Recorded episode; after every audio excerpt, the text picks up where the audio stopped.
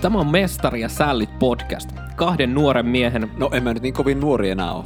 siis kahden miehen pohdintaa Jeesuksen seuraamisesta ja opetuslapseudesta oman elämänsä kautta. Tervetuloa mukaan. Puoli vuotta ollaan tuherrettu ja mietitty ja vihdoin ollaan siinä vaiheessa, että ruvetaan nauhoittamaan. Paitsi, että meillä on nauhoitus päällä tuosta. Nyt Hyvä alku. on päällä. ettei Onko se mitään. päällä? Okei. No joo. Näin tämän virheen mahdollisuuden, että tulee jotain hyvää tekstiä, niin olehan se nyt pakko laittaa päälle. Joo, aika kauan ollaan mietitty podcastin tekoa ja tota, mistä se ajatus on muuten lähtenyt? Onko se vaan siitä, että kaikki on nyt kuulia tehdä podcastia ja huomaa, että tota, hengellisen työn tekijöiltä loppuu tekeminen, niin kaikki tekee podcasteja?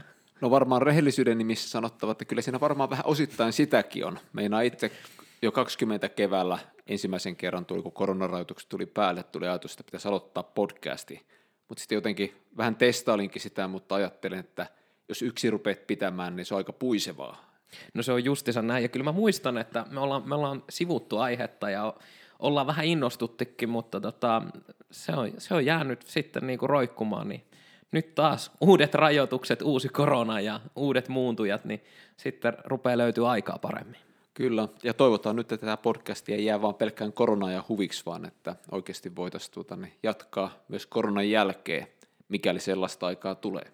No se on justiinsa näin. Ja kyllä tota, ehkä tätä meidänkin työstöä kuvastaa niin kuin se, että, että ollaan haluttu miettiä ja pohtia, niin kuin, että ei tulisi vaan kolmen jakson settiä, vaan että vähän pidempää, että kyllä nyt ainakin kun tuota meidän suunnitelmapaperia katsoo, niin siellä kuitenkin toistakymmentä jaksoa on tuloillaan. Kyllä, kyllä, ja, ja aihehan on mitä tärkein. Kyllä. Miettiä sitä, että mitä on opetuslapsen elämä tänä päivänä 2000-luvulla.